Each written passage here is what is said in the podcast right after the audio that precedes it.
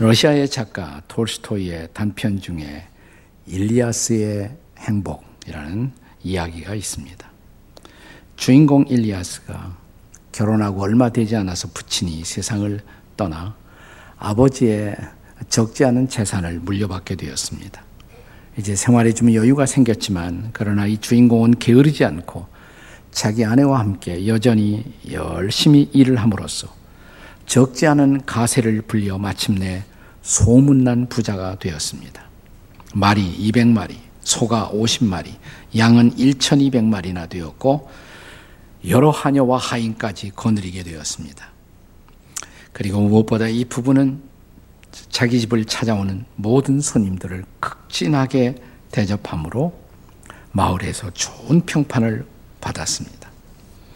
그러나 그에게 두 아들이 있었는데 두 아들이 문제였습니다. 큰 아들은 술 마시고 행패를 부리다가 어느 날 맞아 죽게 되었고, 둘째 아들은 욕심 많은 아내를 얻어 부친에게 줄기차게 재산 분할을 요구해서 마침내 분가해 나갔습니다. 거기다가 어느 날 갑자기 지금 우리 시대 우리가 겪고 있는 것처럼 전염병이 돌아 자기가 기르고 있는 양떼들이 몰살을 당하고 마적단이 거기다 침입을 해서 말과 남은 재산까지 다 탈취해 갔습니다. 아주 조금 남은 가산마저 다 날아가 버리고 나이 70세가 넘었을 때 동네 최고의 부자가 최고의 가난뱅이로 전락해 버리고 말았습니다. 거기다가 아들은 부모를 외면하고 살았습니다. 할 수 없이 일리아스는 자기의 생존을 위해서 자기 이웃집에 우리를 어, 좀 종살이하게 해달라고 부탁을 합니다. 이웃이 과연 부자였던 당신이 내 집에서 하인 일을 할 수가 있겠느냐 물었을 때 당신도 알다시피 본래 저희는 일하는 것 좋아하고 손님 대접 좋아하는데 우리가 좋아하는 그 일을 당신 집에서 계속하면 될 것 아니냐고 반문을 합니다. 자, 그래서 받아줬어요. 이웃집에 종살이 하면서 이 부부는 언제나 그랬던 것처럼 근면하게 열심히 일하고 이 집에 손님이 오면 정성을 다해서 대접을 합니다. 그 집에 찾아온 손님들이 거기서 일하는 하인이 한때 소문난 부자였던 일리아스인 것을 알아보고 한 사람이 측은히 여기면서 지금 당신이 겪고 있는 그 불행을 어떻게 생각하시오? 라는 질문을 했다고 합니다. 그때 이 부부는 이렇게 대답합니다. 저희가 불쌍해 보이시나요? 저희가 불행해 보이시나요? 옛날에는 집안 관리, 재산 관리로 너무 생각할 겨를이 없었고, 그래, 지나간 50년 동안 저희는 한 번도 행복감을 느끼며 살지 못하고 바보처럼 살았습니다. 그런데 이제 이 집에 와서 저희가 좋아한 그 일을 여전히 계속하면서 어, 참된 행복이 이런 것이로구나. 지금 우리는 행복감을 느끼고 있습니다. 보십시오. 집안 관리, 재산 관리는 주인이 다 하지요. 저희에게는 충분히 기도할 시간도 있고요. 땀을 흘려 일하면서 저희가 좋아하는 그 일하면서 이 집에 찾아오는 손님들을 마음껏 대접하고 섬길 수 있으니 얼마나 행복한지요. 농담이 아니고 진담이거든요. 저희는 비로소 성경 경전에서 하나님이 말씀하신 그 행복의 길을 찾은 것 같습니다. 많은 것을 생각나게 해주는 그런 이야기가 아닙니까? 여기 이야기의 주인공은 물질의 부여가 행복이 아니고 섬김이 행복이라고 말합니다. 그 무엇보다도 손을, 손님을 대접할 수 있는 것이 행복이라고 고백합니다. 본래 손님 대접은 성경 시대부터 전래된 기독교 문화 명령의 하나입니다. 자, 오늘 본문 히브리서 13장 2절에도 손님 대접하기를 어떻게 해요? 잊지 말라. 손님 대접하기를 잊지 말라. 다 같이 손님 대접하기를 잊지 맙시다. 초대 그리스도인들에게 이것은 중요한 하나님 나라의 사역이었어요. 그냥 손님 한번 대접하는 정도 이것을 사역으로 생각했다 이 말이죠. 사역, 미니스트리. 어떤 의미에서 손 대접은 중요한 사역일까요? 첫째로 손 대접은 형제 사랑의 사역입니다. 마태복음 24장에 보면 예수께서 어느 날 감남산에 앉아 있을 때 제 아들이 죽게 나와서 주의 임하심과 세상 끝에는 무슨 징조가 있사오리까 이렇게 묻습니다. 그때 예수께서 종말의 징조로 지적한 것 가운데 하나가 마태복음 24장 12절에 보면 불법이 성함으로 많은 사람의 사랑이 식어지리라. 사랑이 식어가는 것. 이게 종말의 징조, 말세의 징조라고 말씀을 하십니다. 그러면서 오늘 어, 주님의 제자였던 사도 베드로도 정확하게 같은 맥락의 예언의 말씀으로 우리를 권면하고 있습니다. 베드로전서 4장 7절 8절에요. 자, 만물의 마지막이 가까웠으니 자, 그 다음에 8절인데 같이 읽습니다. 시작. 무엇보다도 뜨겁게 서로 사랑할지니 사랑은 허다한 죄를 덮느니라. 자, 사랑이 식어가는 종말의 시대에 성도들의 삶의 우선순위, priority가 사랑이어야 한다. 이렇게 말씀하시는 것입니다. 자, 그러면서 4장 9절에 서로 대접하기를 원망 없이 하라. 이것은 히브리서 기자의 교훈과도 정확하게 일치하지 않습니까? 다시 한번 히브리서 13장 1절 2절을 한 번 더 읽습니다. 시작. 형제 사랑하기를 계속하고 손님 대접하기를 잊지 말라. 근데 여기서 형제 사랑이라는 단어는 히라보 그리스 원어의 필라델피아라는 단어로 되어 있어요. 필라델피아 두 가지 단어의 합성어예요. 필로스 사랑, 아델포스 형제. 그래서 형제 사랑이에요. 근데 이 형제 사랑의 구체적인 표현이 뭐냐? 어떻게 하는 게 형제 사랑이냐? 그것은 손님을 대접하는 것이다 이 말이에요. 자, 같은 맥락에서 여기 사용된 단어 손님 대접이라는 단어는 원어에 필록세니아라는 단어로 되어 있어요. 필록세니아 역시 두 단어의 결합이에요. 필로스 똑같은 단어죠. 사랑. 제니아 이건 영어로 말하면 strangers 낯선 사람들 나그네들에 대한 사랑. 이게 바로 손님 대접이라는 것입니다. 이것은 손님 대접이라고 해서 내가 잘 아는 사람들만 대접하는 것이 아니라 내가 잘 몰랐던 사람들, 때로는 고통스러운 이웃들, 때로는 불편한 이웃들, 그들도 대접하는 것. 이것이 형제 사랑의 진수라는 것입니다. 초대교회 그리스도인들은 신앙의 시련과 박해를 받으면서 믿음의 삶을 살고 있었습니다. 그들이 여행을 다닐 때 그 당시에도 여관이 있었어요. 여러분 사마리아인의 비유면 주막이라는 말이 나오잖아요. 그게 그게 여관이라는 말이에요. 여관, 호텔. 중국에 보면 한문으로 주막이라고 쓴 게 호텔입니다. 그게 바로 호텔입니다. 자, 그런데 당시에는 이 호텔이 위생이 아주 어, 형편이 없었고 안전도 개런티 안 되었기 때문에 그리스도인들은 초대교회 시대 여행할 때 그런 데 들어가는 것보다도 다른 그리스도인의 집에 머물기를 선호했습니다. 조금 넉넉한 공간을 가진 성도들은 자기의 집을 열어 손 대접하는 것이 신앙의 실천, 그리고 사랑의 실천의 덕목으로 여겼습니다.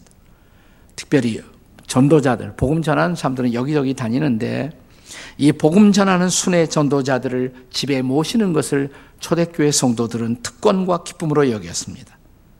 그리고 거기에는 고난당하는 이웃들도 예외 없이 이 손님 대접의 중요한 판열에 들어갔습니다. 이런 손 대접의 전통, 이것은 지금 우리가 계속 묵상하고 있는 철로 역정에도 그대로 나타납니다. 자, 순례자, 주인공 크리스찬이 아름다운 집에 도착하죠. 여러분이 가평에 와서 순례길을 걷다 보면 반드시 이 집에 한번 들어갑니다. 중간에. 사실은 이 집이 중간쯤 돼요. 전체 철로역정 순례길에 한 중간쯤 되는데 자, 이 집에 도착했을 때 문지기에게 이렇게 묻습니다. 이 집은 어떤 집인가요? 오늘 밤을 여기에 묵어 갈수 있을까요? 이때 문지기가 문을 열어주면서 이렇게 말합니다.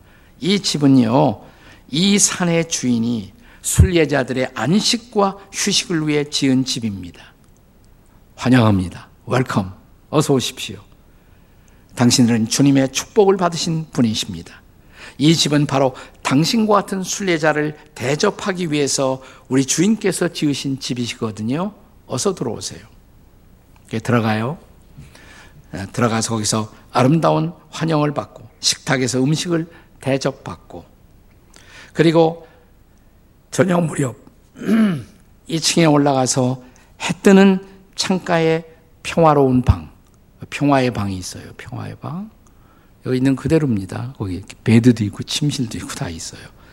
거기서 고난 잠을 잡니다. 이튿날 잠을 깬 크리스찬은 이렇게 노래합니다. 내가 있는 이곳, 순례자들을 위해서 주께서 예비하신 이곳, 천국문 옆에 마침내 도달했도다. 그래서 next door to heaven 이라는 표현을 써요. 천국의 바로 연문까지 내가 도달했도다. 그 대접을 받으면서 그의 황홀한 심정을 그렇게 고백한 것입니다.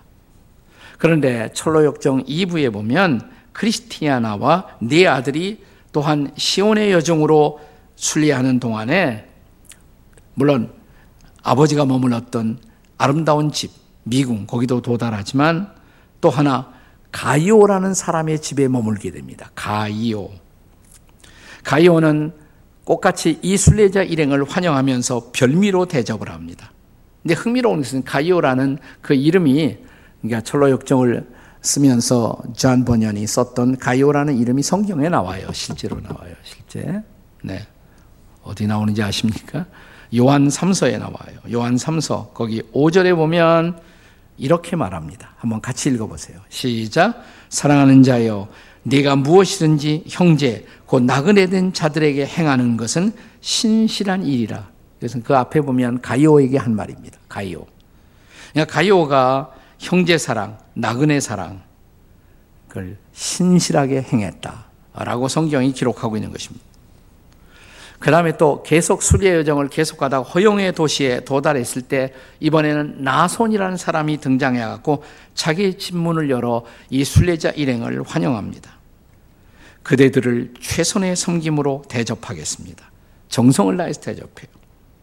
그래서 실제로 이 손님 대접 이것은 초대 그리스도인들의 구체적인 형제 사랑 혹은 성도 사랑의 실천 덕목이었던 것입니다. 근데 오늘날 어떻습니까? 오늘날 우리는 어떤가요? 네, 이 코로나 바이러스 사태가 일어나니까 이제 아무도 안 만나려고 그러잖아요. 괜히 사람 기피 현상이 생기고. 네. 초대 그리스도인들도 그랬을까? 예수님이 어떻게 생각하실까? 사실 아무도 만나지 않은 이때 더 소외되고 더 고통스럽고 더 외로운 이들 뉴스에도 보니까 사회복지 시설이 제일 큰 피해를 받고 있다고 그래요. 아무도 안 찾아간단 말이죠. 네? 이럴 때 우리 주변에 안타까운 고통스러운 이웃들 좀 찾아가고 밥도 사주고 그렇게 할 수 있다면 좀 다른 게 있어야지 크리스천이라고 똑같단 말이죠. 코로나 피해서 다, 다 도망가고 다 똑같잖아. 오늘도 많이 도망갔잖아요. 네. 용감한 인생들만 여기 나와 계셔요. 네. 자, 근데 좀 다르게 살아야죠. 좀 다르게. 이럴 때 좀 우리는 사람들 피하지 말고 그동안 찾아보지 못한 사람들 좀 만나서 같이 밥도 사주고 얘기도 좀 들어주고 뭐 이런 것이 다른 모습이 아니겠습니까? 다른 모습. 저는 제 이렇게 쭉 제 살아왔던 목회를 돌이켜 봤을 때 제일 행복하게 생각되던 추억 하나가 있어요. 제가 미국에서 이민 목회를 할 때 워싱턴에서 아, 그때는 새 교우 환영 만찬을 우리 집에서 했습니다. 새 교우 환영 만찬을 거의 몇 년 동안 그렇게 했어요. 네. 뭐 저희 집 큰 집 아니에요. 작은 집 타운하우스죠. 타운하우스 이렇게 층계로 이어진 타운하우스인데 예. 근데 뭐 교회가 부흥되니까 많은 사람들이 이제 한 달에 와서 다 우리 집에서 하는 거예요. 그럼 우리 또 세교 영접 팀에 있는 우리 교우들이 접시 하나씩 다 들고 오고 저희 집에서는 밥만 하고 물론 저희 집 사람이 한 달에 한 번이지만 대청소를 그때마다 해야 했었죠. 하지만 거기 빼곡하게 다 앉을 수 없으니까 층계에 앉았어요. 이게 그 당시 저희 집 세교 환영 만찬에 다녀간 사람들을 만나면 지금도 그 추억을 이야기합니다. 그 빼곡하게 들어 앉아서 그 계란에 앉아서 어, 교회 출석한 동기 기대하는 것 앞으로 이런 것들을 같이 나누면서 아주 행복했던 그때 그때의 기억은 제 머릿속에 천국의 추억처럼 남아 있습니다. 힘들었지만 아, 성도들을 이렇게 섬기면서 또 성도들도 목사 사는 집에 와서 구경도 하고 얼마나 마음에 따뜻한 기억으로 남아 있는지 알 수 없어요. 이게 초대교회는 자기 집 문을 열어 섬기는 것이 적극적인 선교의 방편이었어요. 네. 이게 중요한 사역이었던 것입니다. 자, 손대접 왜 중요해요? 두 번째 손대접은 천사를 대접하는 사역입니다. 히브리서 기자는 오늘의 본문 히브리서 13장 2절에서 이렇게 말하죠. 손님 대접하기를 잊지 말라. 그 다음 뭐라고 그랬습니까? 같이 읽습니다. 시작. 이로써 부지 중에 천사들을 대접한 이들이 있었느니라. 네. 이건 정확하게 구약에 있었던 사건입니다. 창세기 18장에 나오는 사건이에요. 창세기 18장에 보면 거기서 아브라함의 경험을 그대로 히브리서 기자가 인용한 것입니다. 자, 믿음의 조상 아브라함이 날이 뜨거웠던 더운 어느 날 장막 앞에 앉아 있었는데 세 사람이 등장해요. 손님 셋이. 그러니까 장막을 열어 자기 집이죠. 이 손님을 맞이합니다. 그리고 그들의 발을 씻어주고 밀가루 떡을 만들고 송아지 고기를 준비해서 정성껏 대접을 합니다. 성경은 그런데 이 손님 셋 중에 한 사람이 여호와 하나님이셨다 이렇게 말합니다. 그러니까 아, 그냥 손님 대접한 것이 아니라 누구 대접한 거예요? 하나님을 대접한 거죠. 그 한 분이 그 한 분이 하나님이 자기를 대접한 아브라함과 아브라함의 아내 사라에게 이렇게 말합니다. 내게 아들이 있으리라. 곧 아들이 있으리라. 이미 자손 두기를 포기했던 그 부부에게 아들이 있으리라. 이렇게 말씀을 하세요. 축복을 받은 것이죠. 손님을 접대하면서. 성경학자들은 여기 세 사람은 하나님과 두 천사다. 그런데 또 어떤 성경학자들은 이렇게 해석하기도 합니다. 이 세 손님이 바로 삼일째 하나님이시다. 삼일째 하나님의 현현이시다. 그러니까 손님을 대접하다가 하나님을 대접한 거예요. 천사도 대접하고. 사실 천사라는 존재는 하나님이 보내시고 하나님이 부리시는 쓰시는 존재죠. 그러니까 천사 대접은 궁극적으로도 하나님 대접이 아니겠습니까? 자, 그런데 이 전통은 신약에도 이어지는 교훈입니다. 신약에 보면 예수님도 자, 우리 주변에 고난받는 이웃들을 돌보고 대접하는 것, 이것은 바로 주님 자신에 대한 대접이다. 이렇게 가르치시고 있죠. 마태복음 25장 31절 이하에 보면 마지막 심판, 자, 최후의 심판에 대해서 가르치시면서 주님이 마지막 심판에 우리에게 질문하실 일. 내가 줄일 때 너희가 내게 먹을 것을 주었느냐? 내가 목마를 때 마실 것을 주었느냐? 내가 나그네 되었을 때 나를 영접했더냐? 내가 병들고 옥에 갇혔을 때 와서 돌본 일이 있느냐? 그래서 사람들이 어떻게 말합니까? 아니, 주님이 주님이 언제 나그네가 되셨고 언제 옥에 갇히셨고 언제 병이 드셨나이까? 이때 주님의 대답이 뭐예요? 유명한 대답. 자, 한번 같이 읽어 보세요. 그 대목을 시작. 너희가 여기 내 형제 중에 지극히 작은 자 하나에게 한 것이 바로 뭐예요? 내게 한 것입니다. 이게 바로 손님 대접의 정신이에요. 그건 주님을 대접하는 것이다 이 말이죠.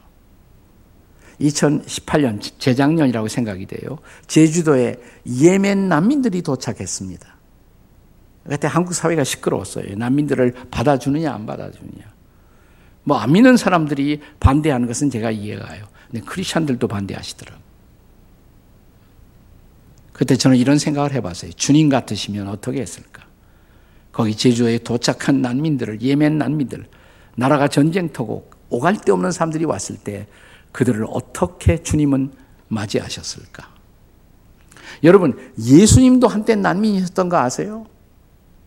헤롯의 박해의 칼날을 피해서 요셉과 마리아가 아기 예수님 데리고 어디로 갑니까? 다른 나라로 가, 이집트로 가요. 그때 이집트 사람들이 따뜻하게 맞아주셨습니다. 그래서 지금도 여러분이 이집트 카이로에 가면 카이로의 뒷골목에 요셉과 마리아가 아기 예수를 데리고 거기 살던 그 집이 성가족 Holy Family 기념교회가 그대로 남아 있어요. 거기. 여러분, 자, 그 제주도 난민들을 우리가 박대하고 거절하고 있었을 때 예, 예수님이 거기 오셨다. 예수님께 물어보시면 예수님이 뭐라고 그러실 것 같아요? 나도 난민이었어. 나도 난민이었어. 우리가 이런 고통받는 이웃들을 받아주고 섬길 줄 아는 것. 네. 이게 얼마나 중요한 것이 몰라요. 이게 하나님 사랑과 이웃 사랑의 본질이 아니겠습니까? 오늘 히브리서 본문 13장 2절에서 이 손님 대접의 중요성을 잊지 말라고 한 말씀을 더 붙여요. 12장 3절. 히브리서 12장 3절 같이 읽습니다. 시작. 너희도 함께 갇힌 것 같이 갇힌 자를 생각하고 너희도 몸을 가졌은즉 학대받는 자를 생각하라. 고통받는 삶으로 함께하는 것 그것이 바로 이웃 사랑이고 주님 사랑이라는 것입니다. 철로 역정에서 가이오가 크리스티아나와 그녀의 네 아들을 극진히 대접하면서 거기 보시면요. 왜 이렇게 우리를 대접하냐고 물었더니 역사를 얘기해. 순례자의 역사. 고난받던 우리의 선배들이 어떻게 고난받았는지. 이제 그 순례자의 후손들이 고난 속에서 하나님의 나라를 향해 가는 모습을 보면서 나는 격려하고 싶었던 거라고 당신들을. 그것이 그의 손님 대접의 정신이었어요. 그리고 마침내 그 가족이 크리스티아나와 네 아들이 가이오의 집에 한 달을 머물고 떠나게 되었을 때 숙박비를 어떻게 할까요? 묻습니다. 이때 가이오는 이런 대답을 합니다. 우리 집에서는 숙박비를 계산하지 않는 것이 우리 집의 관례입니다. 숙박비는 나중에 선한 사마리아 사람에게 받겠습니다. 왜냐하면 그가 돌아올 때 갖겠다고 약속을 했거든요. 어디 나오는 말이에요? 사마리아의 비유에 나오는 말이잖아요. 재미있잖아요, 여러분. 재밌어요. 나 혼자 재밌나? 네. 그래서 손대접, 이것은 천사 대접이요.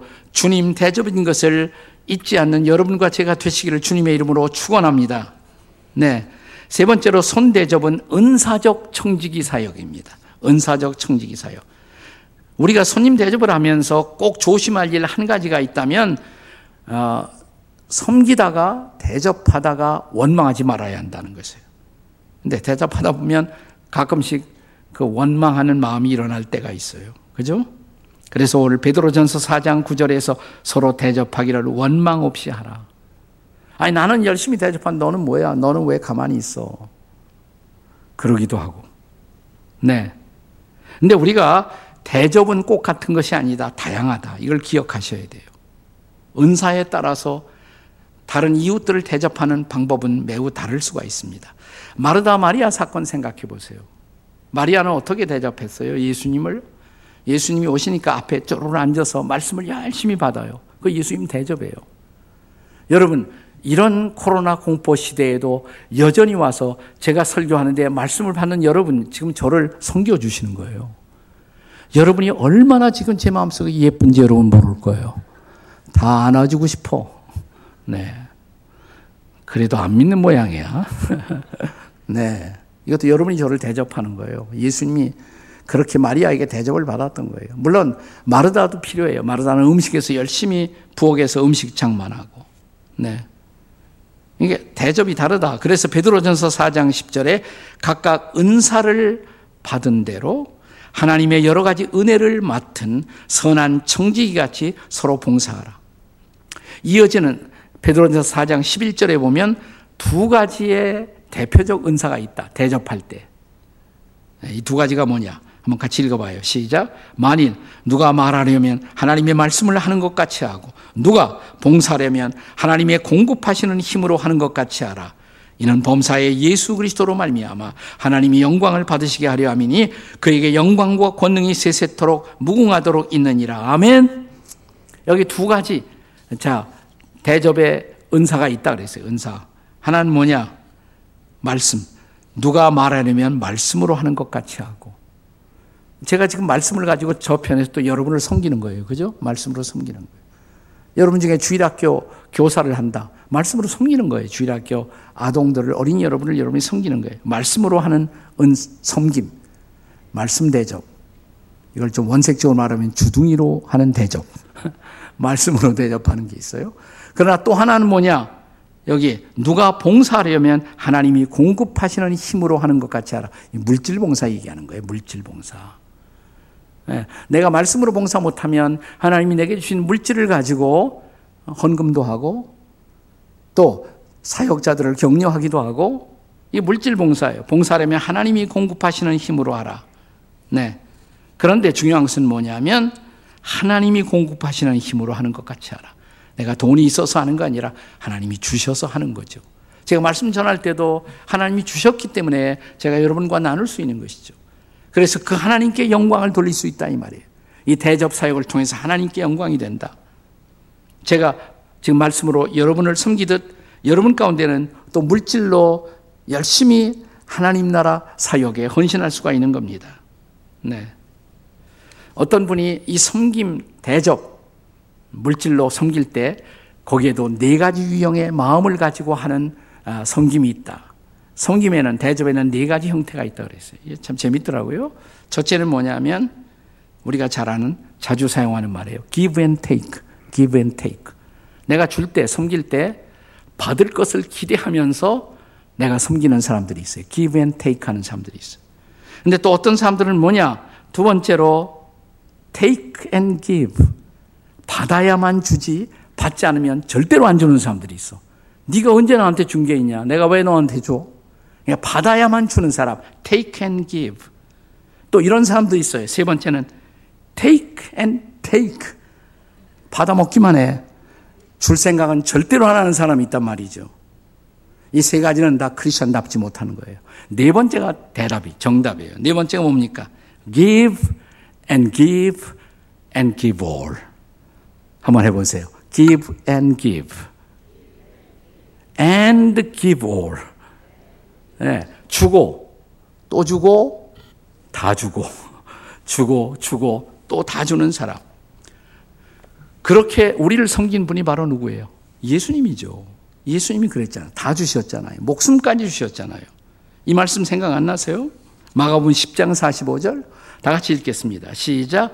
인자가 온 것은 섬김을 받으려 함이 아니라 도리어 섬기려 하고 자기의 목숨을 많은 사람들의 대속물로 주려 함이니라. 마지막 목숨까지 주셔서 우리를 섬기셨어요. 우리가 그 은혜의 빚진 자잖아요. 이 십자가 은혜의 빚진 자들. 그렇다면 자 우리도 남은 내 인생의 기회를 가지고 부지런히 이웃들을 섬기는 사람들. 특별히 이런 코로나 비상사태 같은 계절에 모든 것이 위축되는 이런 시대에 너무 이렇게 위축되지 말고, 예?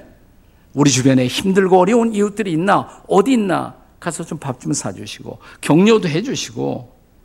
자, 얼마나 이것이 우리에게 전도의 기회가 되겠어요? 선교에 더 많은 기회가 될 수가 있지 않겠습니까? 어떤 면에서 고난은 기독교의 기회예요. 복음의 놀라운 찬스가 될 수가 있는 거예요. 네. 여러분, 그 제가 가끔 외국 여행을 하다 보면 기독교 문화권의 그 호텔들 가운데 이름이 이렇게 되어 있는 데가 있어요. 좀 작은 호텔에는 호텔이라고 안 쓰고 inn이라고 그러죠. 인. I-N, inn. Samaritan Inn. 틀림없이 기독교 영향을 받은 주인이 크리스찬이던가 Samaritan Inn, 사마리아 주막. 그런가 하면 병원 가운데 여러분 세마리탄 하스피탈이라고 되어 있는 게 많아요. 세마리탄 하스피탈. 여러분 대접이라는 말을 영어로 말하면 hospitality예요. hospitality. 지금 대접 사역, hospitality의 사역, ministry. 근데 hospitality, 대접이라는 말에서 hospital이라는 말이 나온 거란 말이죠. 병원. 병원도 기독교 정신에 생겨난 거예요. 병원 왜 생겼어요? 그 아픈 사람들을 돌보라고. 아픈 사람을 잘 돌보고 섬기라고. 그것이 병원의 미니스트리라고. 이 어려운 때 저는 좀 할 수 있으면 너무 위축되지 말고 우리 집 열어서 그냥 담대하게 차도 좀 이웃 사람 초청해서 같이 차도 마시고 아니면 바깥에 나가서 하실 수도 있고 식사도 대접하고 이럴 경우에 정말 힘들게 사는 어떤 이웃들이 있으면 저 좀 만나자고 찾아보기도 하고. 사랑하는 여러분 그래서 우리를 통해서 더 많은 주막 더 많은 하스피탈 하스피탈리티 이 대접 사역이 일어나는 그런 놀라운 시간이 될 수 있기를 오히려 이 고통과 불행을 바꾸는 위대한 축복의 역사가 우리를 통해 일어날 수 있기를 주님의 이름으로 축원합니다. 아멘.